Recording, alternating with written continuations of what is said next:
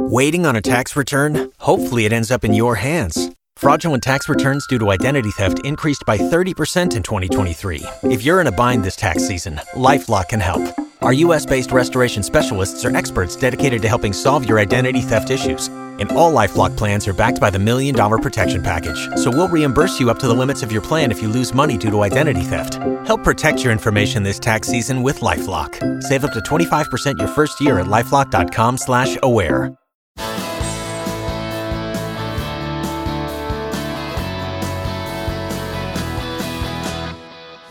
Welcome to the Bulwark Podcast. It is Monday and it's going to be a very, very busy week. The January 6th committee will hold its first public hearing, which promises to be um, kind of a I think it's going to be interesting. Uh, we have this report out of Axios that they have hired a former ABC News executive who is a documentary filmmaker.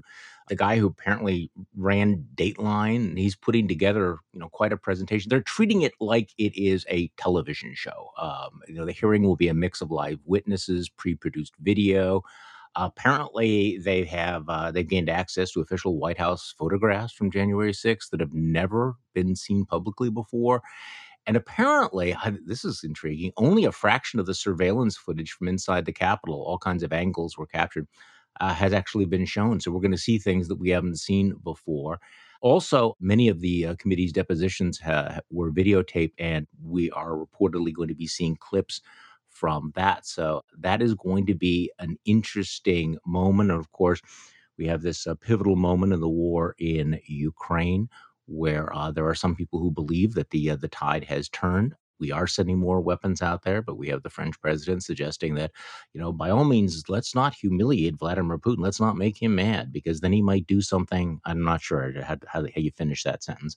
Janet Yellen is admitting that, yeah, she got the inflation wrong, which is interesting uh, to hear. We had a very interesting uh, Washington Post uh, deep dive What's the opposite of bromance, Will Saletan? what what is the opposite of bromance? The, the breakup between Joe Biden and Joe Manchin. Yeah, what do you, no, what do you call that? The bro break. Uh, just uh, it's a bro. It's a broke up. It is. It is a, a mess. And tomorrow in San Francisco, and I'm I'm sorry for those of you who are fragile about these sorts of things, but uh, progressives are going to take it on the chin actually, that's understating it. I, I, think there's going to be a, a shellacking tomorrow uh, in the recall election in San Francisco, where the uh, very, very progressive DA, Chesa Boudin, well, we'll talk about Chesa Boudin quite a bit over the next couple of weeks because uh, he's about to be kicked out on his ass by very, very liberal San Francisco voters who discovered, well, maybe we're not as liberal as that guy. So uh, there's all of this going on, which means on our Monday podcast, we have to talk about the Queen's uh, Jubilee celebrations, which were awesome. what was the most awesome thing about the Queen's celebration, do you think? Well, I, I, I, I don't know. I mean, the I, I didn't focus on the celebrations. Just the fact that this lady has been around for seventy years and Amazing. doing the very important public service of keeping Prince Charles off the throne. That's absolutely crucial. She's done an excellent job. Well, that will that will be temporary. So I, I had a, I had a lot of serious takes and, and much less serious takes. Uh, I'm I'm going to hold my less serious. I'm going to hold my really serious takes about the future of the monarchy and everything, you know, for some other time. What fascinated me was how spectacular the show was. The use of the lighted drones to make pictures in the sky, doing a video with the Queen and Paddington Bear um, having Queen perform, uh, you know, it, the big question I have is who in the royal family or in Buckingham Palace, that stuffy group of gray men, decided to greenlight all this cool stuff. I, you know what I'm saying? It's like somebody went and said, "Hey, we could have drones do this, and we could have this amazing light show, and we could do all this." And you'd figure that somebody would go, "No, this is the queen. We need to make no, we can't do that. That would be too much." And somebody said, "Fuck it. This is like 70 years. It's never happened before. It's never going to happen again. Let's just pull out everything." And they did and it was amazing. Maybe it's the last twitch of the monarchy. Maybe this is going to be enough to keep the monarchy going for a few more decades. I don't know, but it was pretty amazing, I thought. Don't you think that there was some awesome there were some meetings where the monarchy consultants came in and said, oh, "Look, yeah. we we've got to make this age-old institution relevant to oh, quote yeah. the the young people." and you know just went nuts on all of the electronics and all of the special effects. Yeah, but somebody had to say, "Yes, let's do all that stuff." And that that's what really strikes me as interesting. And and I know apparently you have uh, like a, a thing for for Prince Charles. I have to think that he was the guy that gave the thumbs up. I mean, he's basically running the show these days and he said, "Yeah, let's do it." I don't know who else would have that kind of clout. Yeah, I, I don't know. I think Charles is too old to have said yes to this. So I'm, I'm wondering if he if he ah. delegated it. You know, old people can be creative. It's a so, um, because I don't want to go down this rabbit hole, he said about to go down the rabbit hole. I have to really wonder what was going through Meghan and Harry's mind during all of this because, you know, they've decided they'd rather be LA celebrities than working royals. And they had to be looking at this and going, you know, this is the real deal. I mean, this is like, you want to talk about look, celebrities are a dime a dozen. They're, they're, they're temporary. And, and they, they sort of opted for that and but they had to look look at this and go okay this is like the real thing that endures and we're not part of it. There must have been like a thousand humiliations like here's the royal family gets to do this and not you two you quit remember? So yeah you I, don't get to be on the balcony I don't know. I, it, it's exactly the kind of thing Meghan would have greenlighted. So I don't. Uh, I, mm. Somewhere along the line, some young people got involved in this, but you know, I, I, don't know, Charlie. I wouldn't be too confident about the, the, the this being the lasting thing. I, I, think that this is a reach for relevance. It it oh, may work. They may be able to keep it around, but I'm not sure I would bet on the monarchy. No, no, I, I, I think maybe, maybe it was a last spasm of the monarchy, but it was a hell of a one. I mean, it's almost as if they said, "Okay, we need to do something like an Olympic opening or something, and then let's like dial it up a bit." You know, you know right. Mean? That's just, so. Anyway, for those of you who are hoping that we're going to devote the entire podcast to the Queen's Jubilee, on the other hand, I'm, I'm guessing that uh, you're probably going to be getting off this podcast and going and uh, rewatching, binge watching The Crown. Yeah. you, you just you just won't admit it. Yeah, no, I'll I'll do that, but first I'm gonna like you know re- revisit all of the Olympic ceremonies because I, the the comparison's interesting. Like the monarchy has an extremely bad rap, right? The monarchy is you know the the evils of uh, of, uh, of right, but but but you know w- what could be worse than the Chinese government running a sort of a similarly extravagant affair, and meanwhile like uh, ongoing human rights abuses. So by comparison, the royals look pretty good. They had the celebration minus the human rights abuses. So you understand that I'm kind of filibustering here because it's Monday morning, and I'm trying to delay talking about um, mass shootings, um, the assassination of a retired Wisconsin judge, I'm sorry to, I just, it, the news is just so bad sometimes.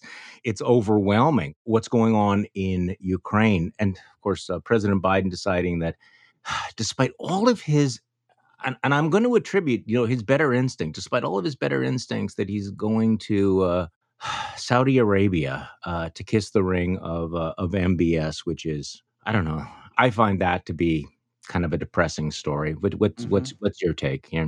Well, I think Charlie, it's the return of the sort of bipolar world. Um, yeah, realpolitik. Yes, you're right. I'm sorry. Bipolar now has come to mean mental health, but you know, back in the day of like anti-communism, right? The Soviet Union was this all-powerful. It was. It had the built an enemy. Yeah. Yeah, absolutely. And and so everything was seen through that lens. And we, you know, as you know, Jeane Kirkpatrick and, and other and others, sort of in that day, anti-communist American leaders formed alliances with people who were unsavory or gross or just vile because you know they could be turned again they could be part of an alliance against the soviet union. And now you know that that russian empire has reemerged through vladimir putin not the soviet union but a russian it's it, what we've done is we've got we've gone to the venezuelans right who who are yeah. awful. We've gone to the saudis the mbs who is awful. And we're just like look can you produce oil for us can you, you know, can you do something to help us cut Vladimir Putin out of the international economy? And if the answer is yes, if, you, if we can get some kind of a deal from them, then we're willing to look the other way to, uh, on the fact that you have murdered an American resident and done various other crimes. Yeah, we we're constantly revising our standards of uh, moral opprobrium and uh, you know who gets to be a pariah. And, and look, we you go you go back to World War II, actually much much further than that, but World War II, where we decided we were going to ally ourselves with uh, with Joseph Stalin in order to beat Adolf Hitler. So this is not new, but it is interesting hearing the reaction of uh, Democrats uh, to this. And uh, here's Adam Schiff uh, from yesterday. Adam Schiff on one of the Sunday shows, uh, specifically addressing Biden's decision to go to Saudi Arabia. Let's play that. Should the president still go to Saudi Arabia and meet with the crown prince? Uh, in my view, no. Uh, I wouldn't go. I wouldn't shake his hand. This is someone who butchered an American resident, uh, cut him up into pieces in the, in the most uh, terrible and premeditated way. Uh, and until uh, Saudi Arabia makes a, a, radical change in terms of its human rights, I wouldn't want anything to do with him. now, I understand the, the, the degree to which Saudi Arabia controls oil prices. I think that's a compelling argument for us to wean ourselves off of reliance on foreign oil and on oil uh, uh, Uh, uh, more globally. Uh, so we don't have uh, despots and murderers calling the shots. but no, I wouldn't go. And and if if I had to go to the country for some other reason, I wouldn't meet with the crown prince. I think he should be shunned. So there is no way to justify a trip like this if it is an attempt to get Saudi Arabia to put more oil on the market and lower gas prices. Well, in my view, uh, we should make every effort uh, to lo- lower oil prices, uh, but uh, going hat in hand uh, to uh, someone who's murdered an American resident would not be on my list. and I would want to see Saudi Arabia lower their oil prices or increase their production, rather.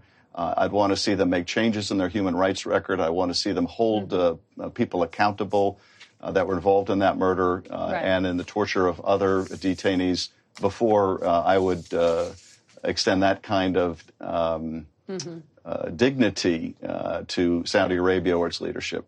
So here's what Jonathan Lemire writes in Politico. For nearly a month, Biden and his inner circle have agonized over whether to make a trip to Saudi Arabia, a nation the president deemed a pariah after its crown prince, uh, MBS, ordered the murder and dismemberment of Washington Post columnist Jamal Khashoggi. Biden for a time angrily rejected meeting with the crown prince, arguing the presidency, quote, should stand for something, unquote, according to two people with knowledge of his thinking. But he has recently relented, recognizing a need to push Riyadh, Riyadh for more oil production still. The dates for the trip remain fluid, leaving some aides to wonder if the president will change his mind again. I guess my my initial reaction was, okay, I, I understand uh, realpolitik. Uh, I understand that virtually everyone has engaged in this, and that maybe you do need to make these trades. On the other hand, this seemed like a signal of weakness at a bad moment, which is that I am so desperate uh, to do something about these gas prices that I am willing to do something that even I, Joe Biden, recognize is really morally uh, repulsive. Okay, but is it is he doing it to just lower gas prices for himself politically, or is he doing it to cut Vladimir Putin out of the international oil market? Okay, I, I think it's the latter, and I think it's worth defending. So I will defend the realpolitik. I think, Charlie, that we have been extremely spoiled to be living in a period after the last World War before this one, um, uh, which hopefully will not be a world war, but it's a it's a land war in Europe. It's a huge deal, right?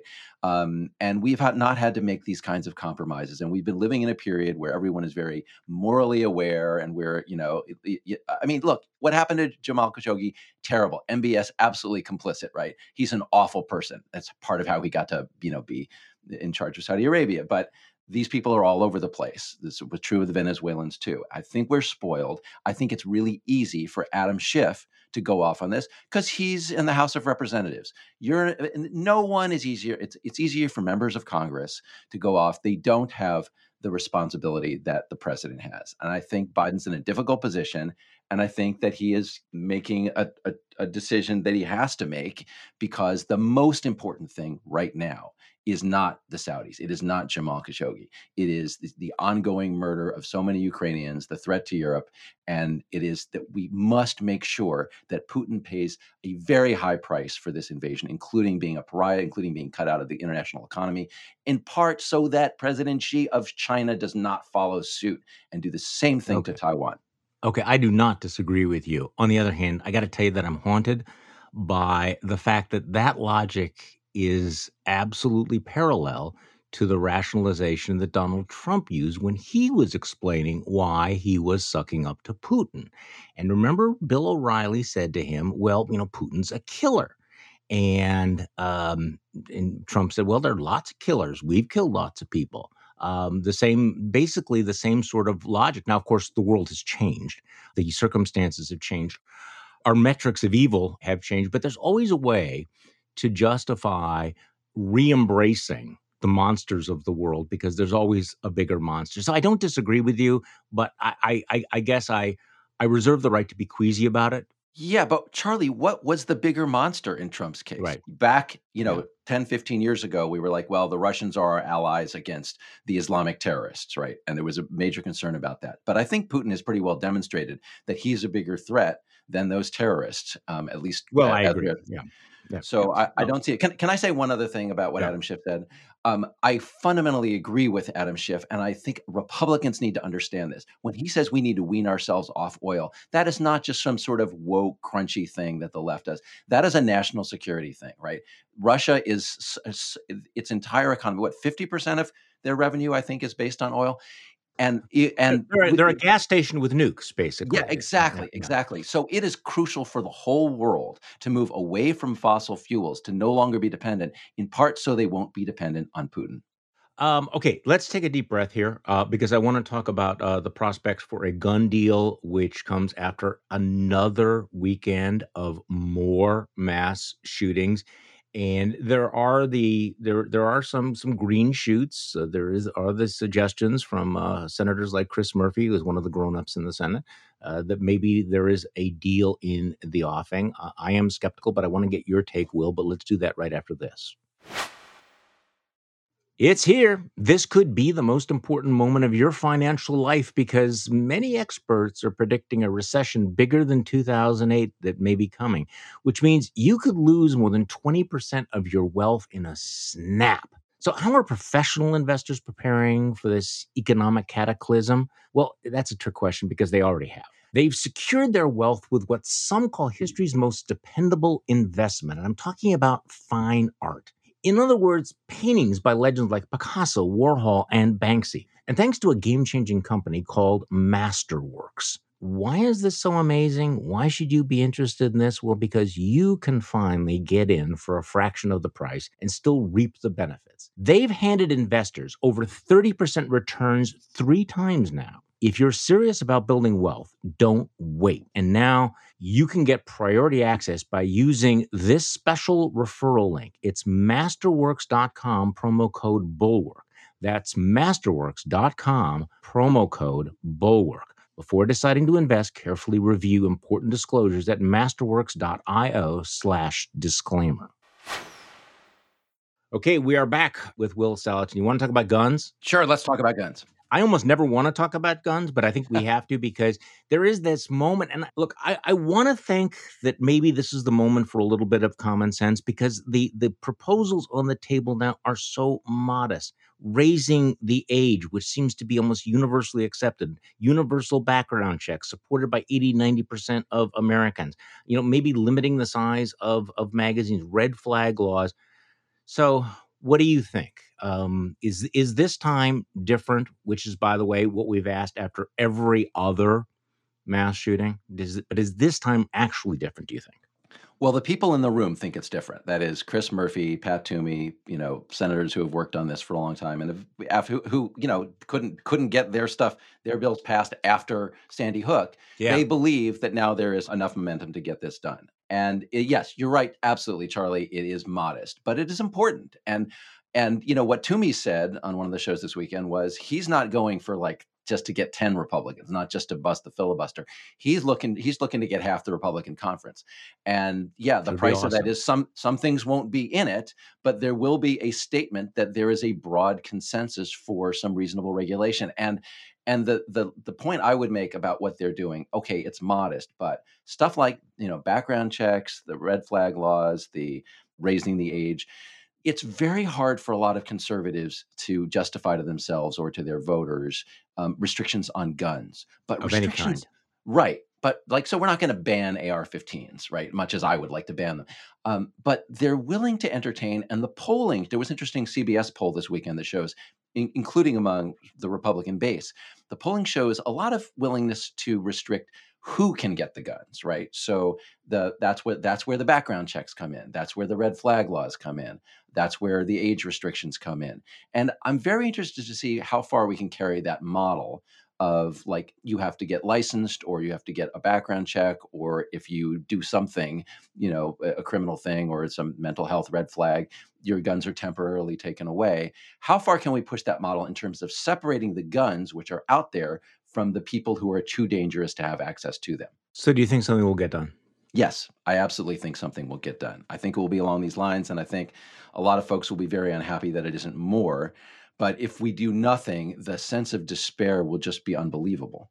Well, but we've been here before, and I think that's that's the you know, and and, and that and that's the source of my skepticism and uh, some would say cynicism about all of this because I've seen this just too many times. Uh, I thought it was absolutely inconceivable that we wouldn't get something done after Sandy Hook, and yet we didn't. So uh, the the, the, the fundamentals of American politics have not changed, including the demagoguery. On the other hand, there are some indications here. Sarah Longwell, our colleague, tweeted out that she had just done a focus group of uh, of uh, Republican voters. I think it was in Florida, and everybody there was they had no problem with raising the age to 21 for buying an, an AR-15. That's good. Uh, a Republican governor of West Virginia, uh, Justice, uh, also said he has no problem with with all of that. I noticed some of the the Bigfoot donors in Texas signing a letter saying that we need to you know make some some reform. So maybe there's a shift on the other hand, uh, oh, and also there's there's kind of a split in the gun lobby between the NRA and I think the uh, the Sportsmen's Federation, which has generally been very very much aligned with them on on these questions. But I guess if something has happened uh, over and over and over in the past, or something has failed to happen over and over and over in the past, I think the I guess my default setting is to assume that that's that's not going to change. But I once again hope that you are right about this. Okay, so what do you want to talk about next? What should we do next? I, can, I wanted to say one more thing about guns. Oh, sure. Okay. So I wouldn't be too despairing of something happening here, and one of the reasons is I just watched what happened in in Europe with you know Putin, and and there had been decades and decades of the Europeans not taking the Russians seriously as a threat, and when when the invasion of Ukraine happened, suddenly we have things like you know the the Finns and the Swedes joining NATO, uh, the Germans trying to sort of realign their economy to not depend on Russia. So, in other words, a big thing can happen, a thing where nothing has changed. a thing can be big. An event happens that is so big that it moves public opinion and it changes policy. And I believe at some point there will be a gun crime big enough to do that um, or an accumulation of them we've had like now we've had two uh, where 20 children have been murdered in a school you know 30 kids 40 kids 100 at some point there is going to be a disaster i believe big enough to move public opinion to take guns more seriously as a threat in america and to do something about it oh you sweet summer child I, I, I, I, I hope that this optimism is justified. I really, really do. I just you know I'm just looking at the list of of horrors that have happened in the past and note that the the, the right has become even more absolutist in in their position. But again, I, I I seriously hope that you're right, and I think that they do. You know, I find myself being more and more radicalized on this issue because, uh, look, I'm not running for governor of of Texas, um, so I can say that I think that we ought to have a a ban on AR-15s um, because, but I don't have to I don't have to run for office. Um, but I also understand that's not going to happen. But again, we'll we'll find out relatively uh, soon on this. Okay, so you you get to choose. What do you want to talk about uh, next? You want to talk about Ukraine? You want to talk about um, you want to talk about inflation? You want to talk about the January 6th committee because you got stuff on the January 6th committee, which is going to be um, all of the above. All of the above. The thing about the assassination of the uh, former oh, judge in yeah. Wisconsin is, is uh, that that in part because that's adjacent to the conversation we were just having about guns. Um, this is like this is this is a point I desperately want to make to uh, people on the right, people who believe devoutly in the right to own firearms and believe that it's in the Constitution and that's you know we we can't do anything about it. Uh, to the absolutists, you will lose your liberty to some extent, one way or another, if you do not allow any restrictions on firearms or on access to firearms. we will. Point we will live in this kind of society where people are always afraid, where people literally cannot go places because they're afraid, where children are afraid to go to school, um, or where, in order to protect ourselves, we will have to have so many checkpoints downstream of the acquisition of the weapon. In other words, because there are so many guns floating around, and we've decided, you know, it's just too much of a restriction on someone's civil liberties to have to wait three days for a background check. Or if the background check takes longer than that, just let them have the gun because we should err on the side of, quote, freedom. At that point, you have so many people wandering around with these guns murdering judges, murdering school children, that we are going to have to have, you know, one door only in every school, that kind of craziness, armed guards everywhere, metal detectors everywhere. People will just not go go places because they're afraid to be in a stadium. What happens if someone has a gun there? And we have to decide whether we're going to live that way or whether we're going to put reasonable restrictions on access to firearms so we can live a normal life. Well, I agree with you completely there. And I, this will be the darkest moment in the podcast uh, because um, I agree with you completely about all of this. So this is, you know, th- this may, you know, you may you may be tempted to say this is a random act. I, I think it's uh it's just another uh, warning sign uh, for people who are not aware of what we're talking about. Uh, there is a this uh, a retired judge was was murdered in his home by someone that he had sentenced to, uh, to to, prison back in 2005, and the suspect also had a list of other targets, potential targets, including Governor Tony Evers, a Democrat, uh, the Michigan Governor Gretchen Whitmer, who apparently is just an obsession of these people, uh, also a Democrat, and interestingly enough, Senate Minority Leader Mitch McConnell. David Graham in the Atlantic makes a point that's been hovering in the back of my mind for a long time that maybe the United States has only gotten lucky that there haven't been more assassinations already. Security around presidents, other politicians, much tighter than it was in the 1960s, but that hasn't stopped people from trying to kill politicians. Uh, 2017, a domestic terrorist fueled by hatred for Republicans shot and injured four people, including the House Majority Whip Steve Scalise. People forget about this. In 2008, Cesar Sayoc, Trump superfan, mailed pipe bombs to a variety of people he'd identified as Trump enemies. Uh, 2020, a disgruntled lawyer uh, fueled by racism and sexism tried to kill a federal judge in New Jersey, killing her son instead. Later in 2020, several men were arrested for plotting to kill uh, Gretchen Whitmer. And then, of course, January 6th, 2021, a mob storms the Capitol declaring they wanted to kill House Speaker Nancy Pelosi and Vice President Mike Pence. So we keep talking about violence and talking about violence, and, and yet we're all going to be shocked when there is an act of political violence, a kind of act of political violence that we used to almost assume was routine back in the 1960s. And I think that that's real. So this seems like a good segue to talk about uh, the January 6th committee. Sure. And what we can expect from from that. So let's let's dive into the first of the televised hearings, uh, which will be later this week. Let's dive into that right after this.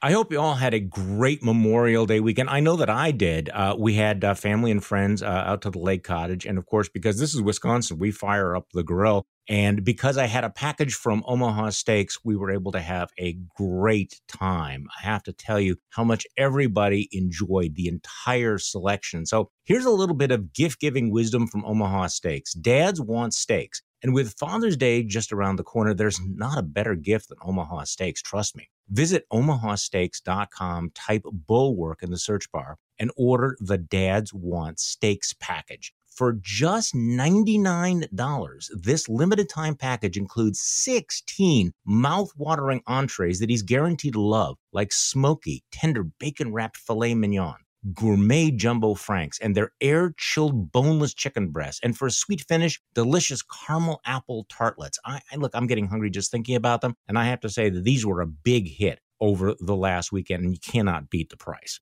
And as a special gift for my listeners, when you type Bulwark in the search bar and order the Dad's Want Steaks package, you'll also get eight, eight free Omaha Steaks burgers These burgers are full of bold, beefy flavor made from 100% Omaha steaks, and now they're bigger than ever at a whopping six ounces. Look, don't wait. Send dad more than just one gift. Send him an experience he's just going to love and he can share with you. So go to omahasteaks.com and type Bulwark into the search bar. Order the Dad's Want Steaks package. You'll get 16 entrees, four desserts, plus eight free Omaha Steaks burgers. Omaha Steaks isn't just steak, it's the best steak of your life, guaranteed. That's omahasteaks.com, keyword bulwark.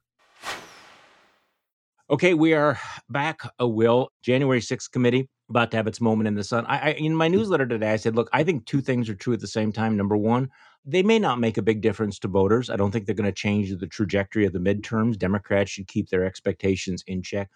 On the other hand, for some reason, Trump and uh, the uh, Trumpian GOP are acting like they're worried about this because they are mobilizing this massive counter spin. So clearly, they at least see that putting Donald Trump's criminal behavior on trial might be, well, shall we say, problematic. What do you think?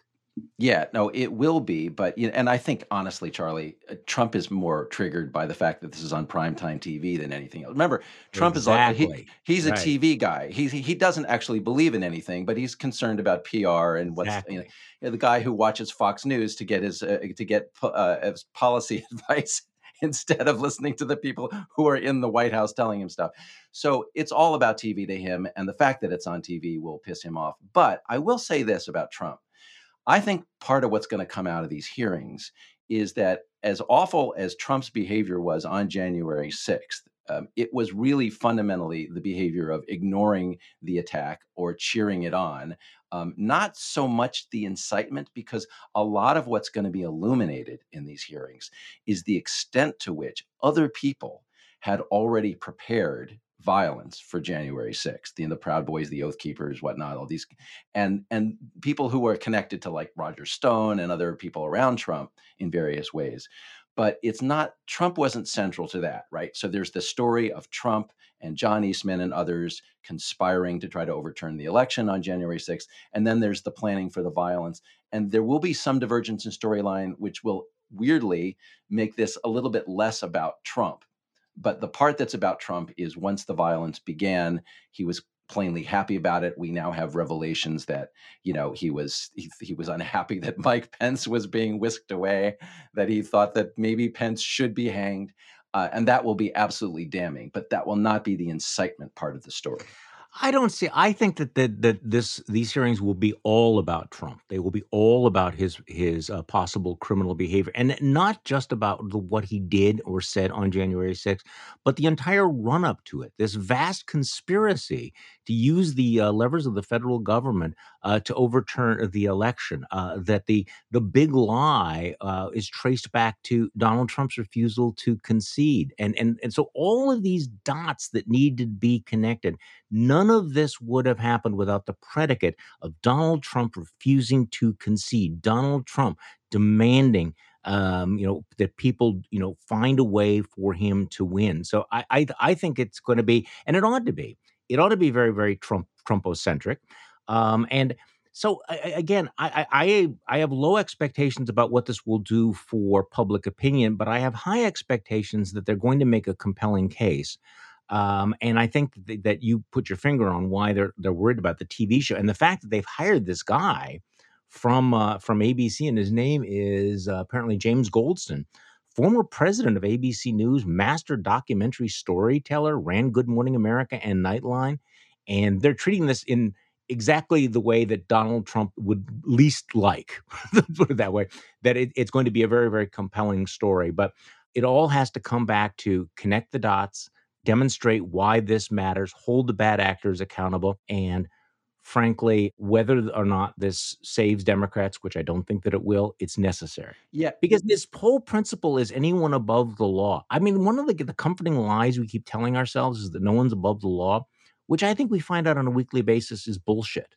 You know, Donald Trump has been above the law. I think Elon Musk is uh, is above the law when it comes to the SEC, and I think that that's going to be one of the the themes that's going to hang over the entire uh, hearing. No, I agree with you. The above the law part of this, Charlie, is so important because So we now have the, the Justice Department's not going to prosecute apparently Mark Mark Meadows and Dan Scavino, um, oh, oh, who are contempt of Congress.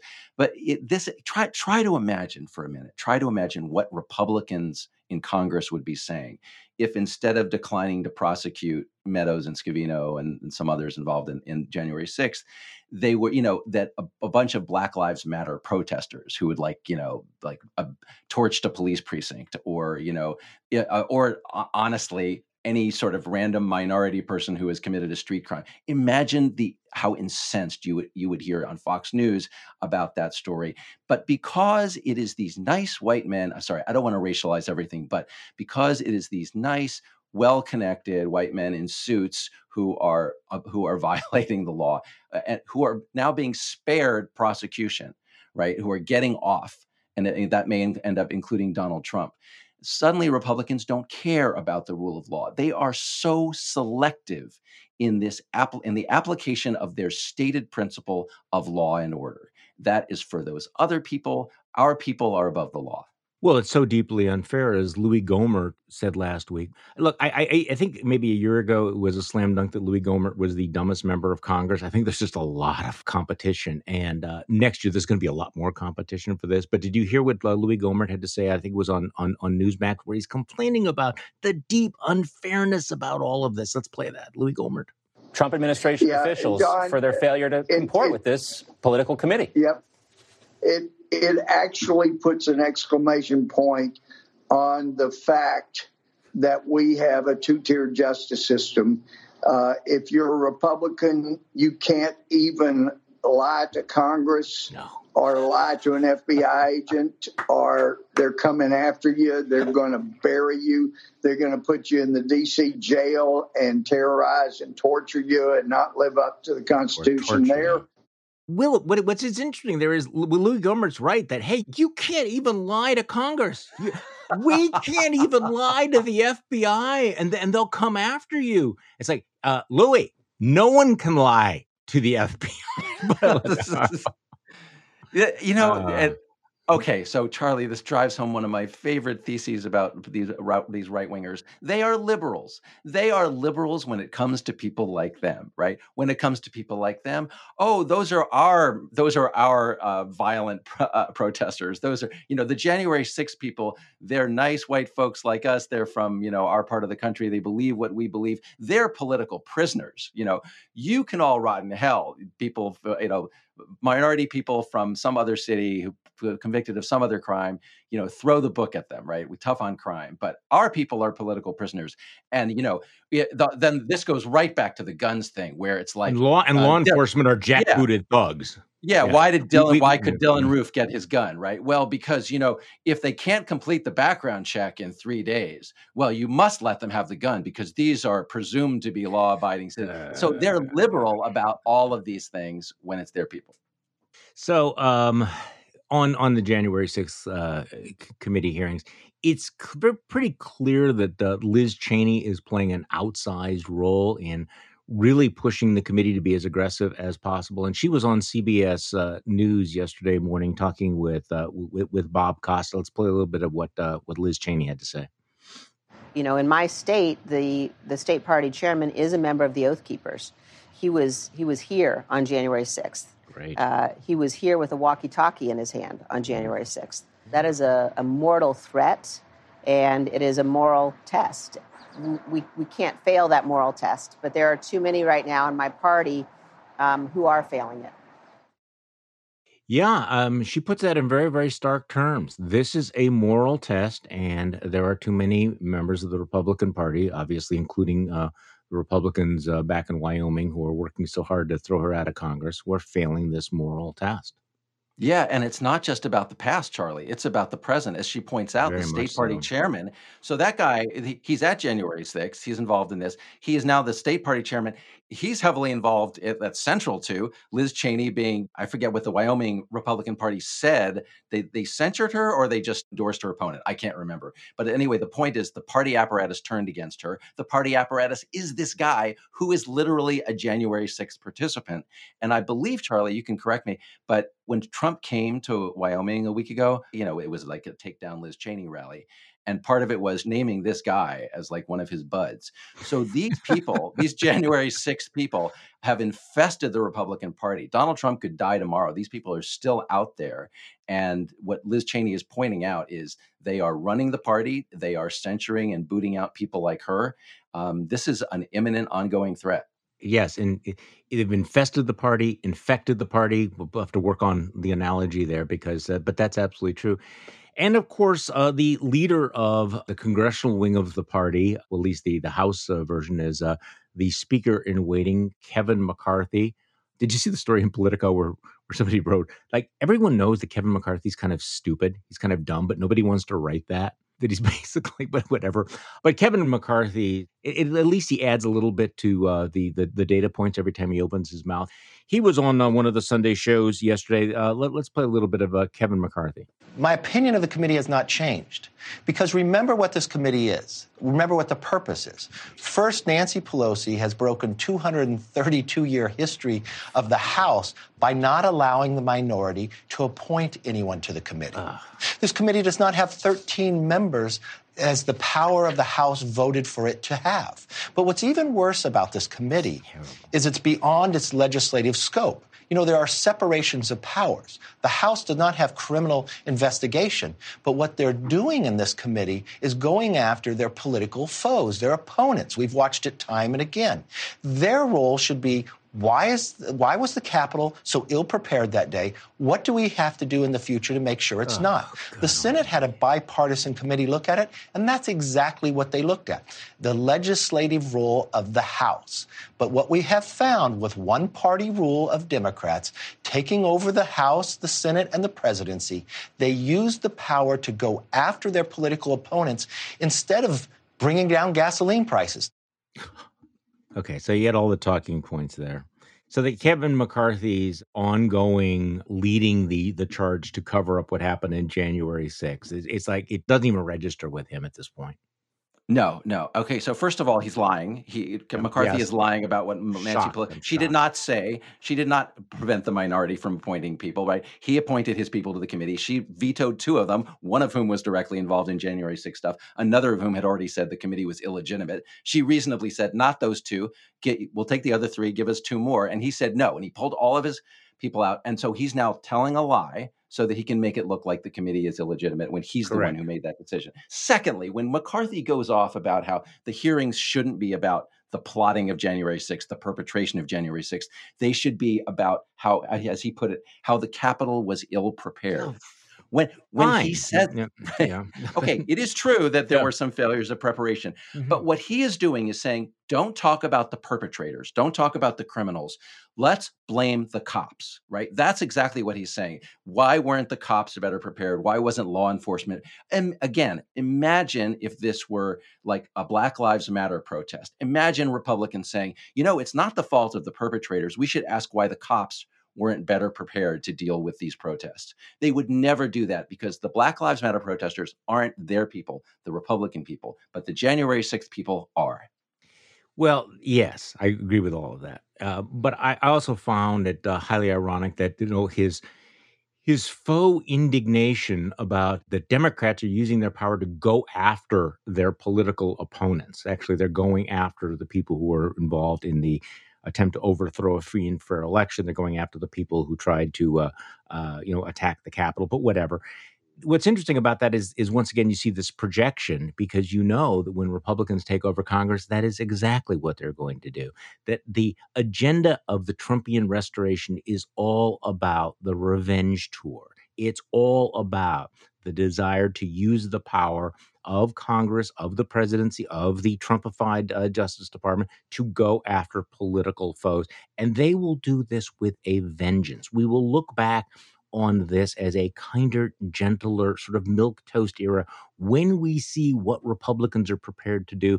My only question is whether or not um, a Republican House will impeach Joe Biden twice or just once um, over the next two years. So all of this posing for holy pictures like imagine a partisan majority using its power to go after fuck you kevin you know exactly what you're going to do I mean, this will be, they will do no serious legislation at all. It will be this vendetta tour from morning until night, from dawn until dusk, 24 7, the investigations and the multiple impeachments. And by the way, don't think that just impeaching Biden will be enough. If Marjorie Taylor Greene wants to impeach Kamala Harris, if she wants to impeach uh, Merrick Garland, they're going to do it. They will. There will be efforts to do all of that stuff. You think that I'm paranoid, but I was the guy in the middle of 2016 who was saying, and people were like shocked when I said, you know, number one, Trump is not ever going to concede this election, and number two, you know that he's eligible to run in 2024. He could come back. so there's my there is there's my prediction for there's my prediction for the moment. Oh, there's plenty of evidence for your for your argument, yeah. right? We, we, it it took it took from about uh, let's see, Trump was acquitted in the second impeachment in what February of 2021, yeah. and then by August, Biden has pulled out of Afghanistan, and the same Republicans in Congress who said impeachment should almost never be used, very high bar, were claiming that because they were unhappy with the manner in which we pulled out of Afghanistan, Joe Biden should be impeached. Okay, so I, I am a big fan of the January 6th committee. I've made no secret of that. I, I think they have exceeded expectations. I am constantly surprised about how well they've done.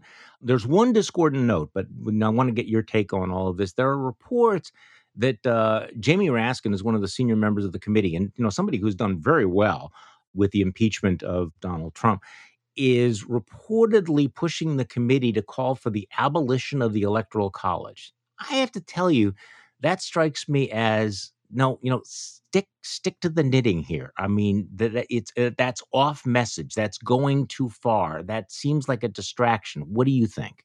No, I agree with you. Yeah. You need a very broad coalition here to defend democracy. Focus, focus, focus. Yeah, right. Yeah. So, so you want you want to narrow the agenda, and it's not a small agenda, right? Protecting elections from people who want to revise them afterwards to change the votes.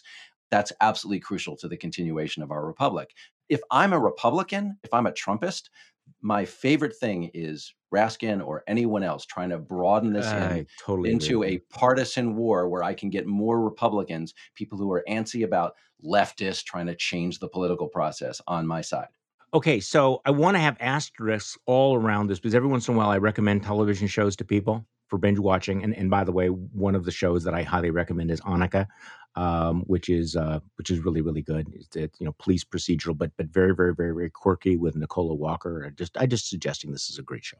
However, there's I, I you know I shouldn't even do this because most people can't take it. I mean, I I understand that it's over the top, and it's if you do not like something that is grisly, that is violent, that is very graphic, do not watch this show. Okay, I just want to make this very clear.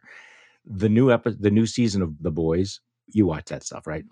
I, I haven't, but now I'm I'm waiting with bated breath. Go ahead. Oh, they. I will just say that it is. It has a very strong, not terribly subtle political overlay, and I would love to discuss it, but I, I don't want to have a spoiler alert, except to say that there are certain moments that will resonate with anyone who's been paying attention to the news lately. But do not watch this with children. Do not watch this with somebody who is squeamish. Do not email me that you are outraged that I suggested this.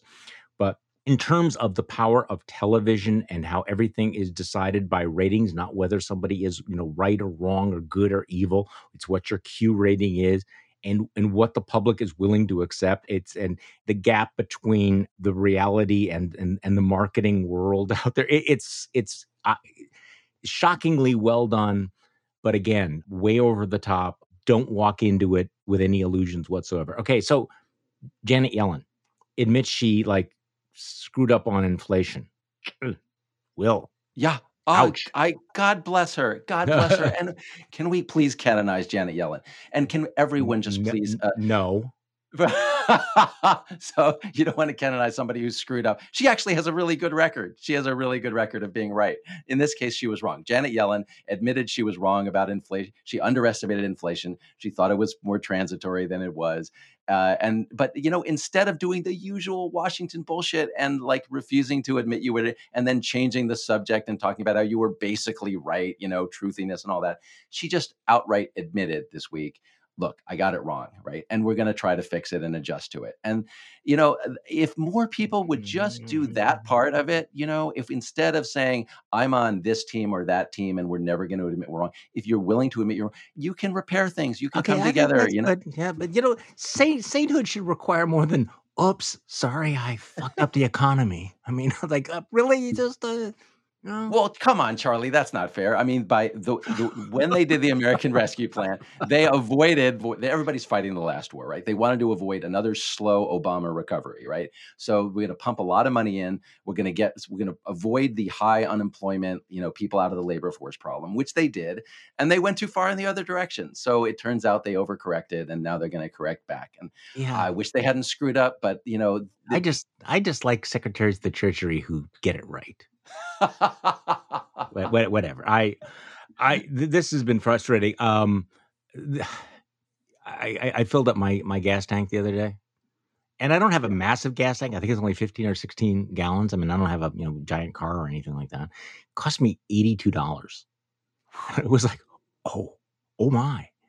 All right, so uh, people need to understand before people sneer at the impact of inflation on in terms of politics this is a game changer for a lot of families, a lot of middle class families. Inflation is one of the most insidious things to happen to the economy. And I, I, I, you know, the Biden White House seems uh, like clearly understand it. I mean, they're saying this is their number one priority. I honestly do not know what at this point they can do and you know b- blaming the you know greedy oil companies you know might set you know may scratch the itch but i don't know that it's going to that it's going to mean that next week or let me since i'm not going to drive much anymore next month when i fill up again and it costs me a hundred dollars to fill up my tank well um this hurts but i really like that speech that you know Ma- M- mayor pete's talking point really sort of resonated with me. Right I don't know. I don't know what they can do. What what can they do? I have good news for you. All right. And I have bad news. The good news is there is a cure for high prices. And the bad news is that the cure is high prices. it's literally true. This is understood in economics, right? They, what, what happens is things are more expensive. People spend less. The economy cools down. It, eventually that will work, but it's painful. It's painful. And this is a good reminder to progressives like, look, I agree with you, folks on the left. Like the the conservative economics, there was a lot of bullshit in supply side, right? There was a lot of smoke and mirrors. People said deficits didn't matter, et cetera, et cetera. Garbage. But it's a useful it's useful to remind progressives that there is this thing called inflation that if you pump a lot of money into the economy right you can end up with oh you have 5% wage growth which seems great but you have 8% inflation and therefore you're able to buy less with the with the wages that you have and that is just simple economics. And a lot of folks on the left who don't understand scarcity and don't understand trade offs need to be aware that this happened in the 1970s. It's happening again now. Okay, so at the top of the show, you mentioned uh, Joe Manchin, a long story in the Washington Post about how close Joe Biden and uh, and Manchin were to cutting a deal on Build Back Better. Uh, I still hate that slogan, but even when you like have all the details, there's still kind of, stuff that makes you scratch your head. That they put out a statement that named Manchin that they were negotiating with. Manchin had apparently told them, "Don't mention my name in the press release about the negotiations. I don't want a target on me to do that." They did anyway. It was a pretty anodyne statement, but he went ballistic you know, saying that you are, you know, I have threats against my family and myself, and uh, and and blew everything up. And since then, um, that the domestic agenda has been pretty much dead. So, what did you glean from that? Okay, so the take among my liberal friends was what a jackass Joe Manchin is that he let his personal pique over a, him be, his name being included in some press release tank the bill, right? I, I kind of look at it the other way. On after the 2020 election, right? Democrats, uh, after election day, they had 47 seats in the Senate, plus this guy in West Virginia who was in a Trump plus 40 state, I believe, you know, who's like caucusing with them. they they then managed somehow to win, squeak out these two runoffs in Georgia. Now they've got 50 if you and they treated it like they had this enormous mandate and they you when you are in that situation, you should be very thankful. You should be working with, uh, it, instead of like complaining later on that we Joe Manchin got pissed off over a press release, you should be sending flowers to Joe Manchin every day because you desperately need that 50th vote. And if you're fighting for billions of you know trillions of dollars, you yeah, so I I think they they should have handled this better and they should not have given him any pretext for bailing on the negotiations. Well, you are not just another pretty face, Will. I that because I I, I continue to be amazed at um, the number of folks out there that thought that it was a good political tactic to essentially ignore the Republican Party for a year and beat up on two Democrats. You know, I, was, was trying to make the case that, you know, following Kyrsten Sinema into the ladies' room um, and harassing her and vilifying her is probably not the best uh, tactic when you have a 50 50 Senate, when you need her vote for everything. And by everything, I mean everything, everything. Um, and you look back on the last year and how much of how much energy uh, was spent in attacking Joe Manchin and Kyrsten Sinema and letting the Republicans sit back in the easy chair, in the Barcalounger, eating popcorn. Because instead of focusing on them, they beat up on one another. And amazingly, um, it backfired. Amazingly, vilifying, threatening, and attacking someone like Joe Manchin was not a way to win his heart or his mind. And it blew up in their faces. I mean, if only they had been warned, if only they would have thought about it. I wish there was more introspection about all of this. I wish more people would listen to the point you just made, but I don't know. Um, but I but I think historians are going to look back on this and they're going to, they really will be puzzled by why the Democrats did not do the the basic math, the the basic math the way you just did it and why there were so many hot takes about, well, with you know, this is the opportunity to be FDR and LBJ, and if you don't go along with it, well, we're gonna, you know, we're gonna go to your house, but we're gonna yell at you, we're gonna scream at you because that's how we're going to get you to support our agenda. No, no, it doesn't work that way. Right. Meanwhile, every Republican in America that has voted no is going, yeah, didn't lay a glove on me at all. Right. And this this sort of brings us back to the previous conversation we were having about realpolitik internationally, right? Like you you yes. have to be sensible. You have to be sensible. You take your allies where you can find them. You have bigger fish to fry no one cares eh, if you pass build back better whatever you want to call it charlie if you pass these these programs no one cares that you sucked up to joe manchin to do it. No one says that was disgusting the way that you like bent over backwards and removed his name from a statement and whatnot. No one nobody cares, cares. no absolutely. So suffer suffer the indignities to achieve the larger strategic objective. That's just a basic lesson for everyone let's leave it on that note, that positive, uplifting note of radical agreement. Uh, Will Saletan, thanks once again for joining me on a Monday morning in the worst of all possible timelines. Thanks, Charlie. The Bulwark podcast is produced by Katie Cooper with audio production by Jonathan Siri. I'm Charlie Sykes. Thank you for listening to today's Bulwark podcast, and we'll be back tomorrow to do this all over again.